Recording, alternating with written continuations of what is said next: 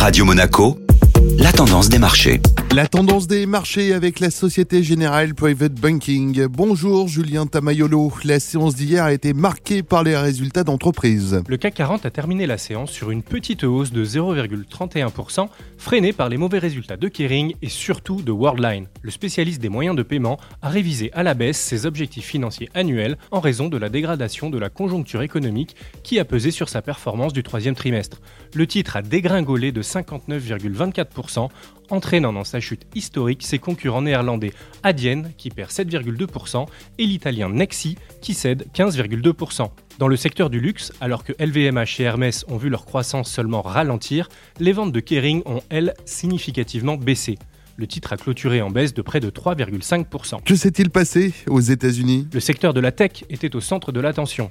Les publications de résultats de Microsoft et Alphabet, la maison mère de Google, ont mis en évidence des trajectoires différentes dans le cloud. Microsoft a dépassé les attentes des analystes sur cette technologie, alors que le chiffre d'affaires d'Alphabet a manqué le consensus de plus de 200 millions de dollars. À la clôture européenne, Microsoft progressait de 2,37%, alors qu'Alphabet chutait de 9,20%. Bonne journée à tous.